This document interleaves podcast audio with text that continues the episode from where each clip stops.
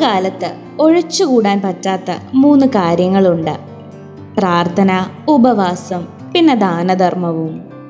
ദാനധർമ്മം ചെയ്യുമ്പോൾ എങ്ങനെ ചെയ്യണമെന്ന് തിരുവചനങ്ങളിലൂടെ ഈശോ നമ്മെ പഠിപ്പിക്കുന്നുണ്ട്. നമ്മുടെ വലതു കൈ ചെയ്യുന്നത് ഇടതു കൈ അറിയരുതെന്ന് അവിടുന്ന് നമ്മോട് പറയുന്നുണ്ട്. നാം ദാനധർമ്മം ചെയ്യുമ്പോൾ ഒരിക്കലും ഈശോയുടെ കണ്ണ് നാം നൽകുന്ന അളവിലല്ല. മറിച്ച് നാം ചെയ്യുന്ന കൊച്ചു കൊച്ചു കാര്യങ്ങൾ പോലും നമ്മൾ പൂർണ സന്തോഷത്തോടു കൂടിയാണോ ചെയ്യുന്നതെന്നാണ് അവിടുന്ന് നോക്കുന്നത്. അതുകൊണ്ടല്ലേ മറ്റുള്ളവരുടെ കൂടെ ദാനം ചെയ്ത വിധവയുടെ ചില്ലിക്കാശിന് ഈശോ ഒരുപാട് മൂല്യം കൊടുത്തത്?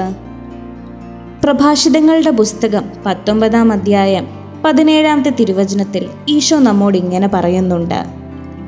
ദരിദ്രനോട് കരുണ കാണിക്കുന്നവൻ കർത്താവിനാണ് കടം കൊടുക്കുന്നത്. അവിടുന്ന് ആ കടം വീട്ടും. പണ്ട് ഹെൻറി ക്രൂവൽ എന്ന് പറഞ്ഞ ഒരു മനുഷ്യന് കുട്ടിക്കാലത്ത് ക്ഷയരോഗം പിടിപെട്ടു.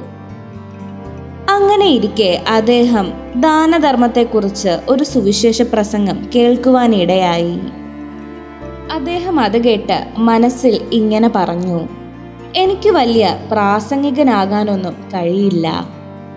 പക്ഷേ എനിക്ക് ഭാവിയിൽ ഒരു വലിയ ബിസിനസ്മാൻ ആകുവാൻ സാധിക്കുകയാണെങ്കിൽ എന്റെ ബിസിനസ് മെച്ചപ്പെടുമ്പോൾ ഞാനത് ഈശോയുടെ സേവനത്തിനായി ഉപയോഗിക്കും. വർഷങ്ങൾക്ക് ശേഷം അദ്ദേഹം തന്റെ ബിസിനസ് മെച്ചപ്പെടുത്തുകയും തന്റെ വരുമാനത്തിന്റെ മുക്കാൽ പങ്കും കർത്താവിന്റെ ജോലിക്കായി നൽകുകയും ചെയ്തു. ആ വലിയ സ്ഥാപനമാണ് ഇന്ന് ലോക പ്രശസ്തമായ ക്വയക്കർ ഓട്സ് എന്ന കമ്പനി. ഈ നോമ്പ് കാലത്ത് പരിശുദ്ധ കുർബാനയിലേക്ക് നോക്കുമ്പോൾ ഈശോ പൂർണമായും തന്നെ തന്നെ നമുക്ക് തന്നതുപോലെ നമുക്കുള്ളതിന്റെ ഒരു പങ്ക്.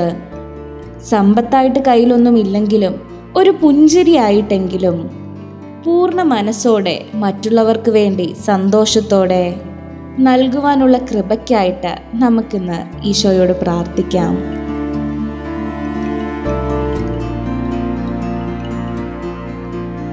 You are listening to Heavenly Voice from Caris Youth.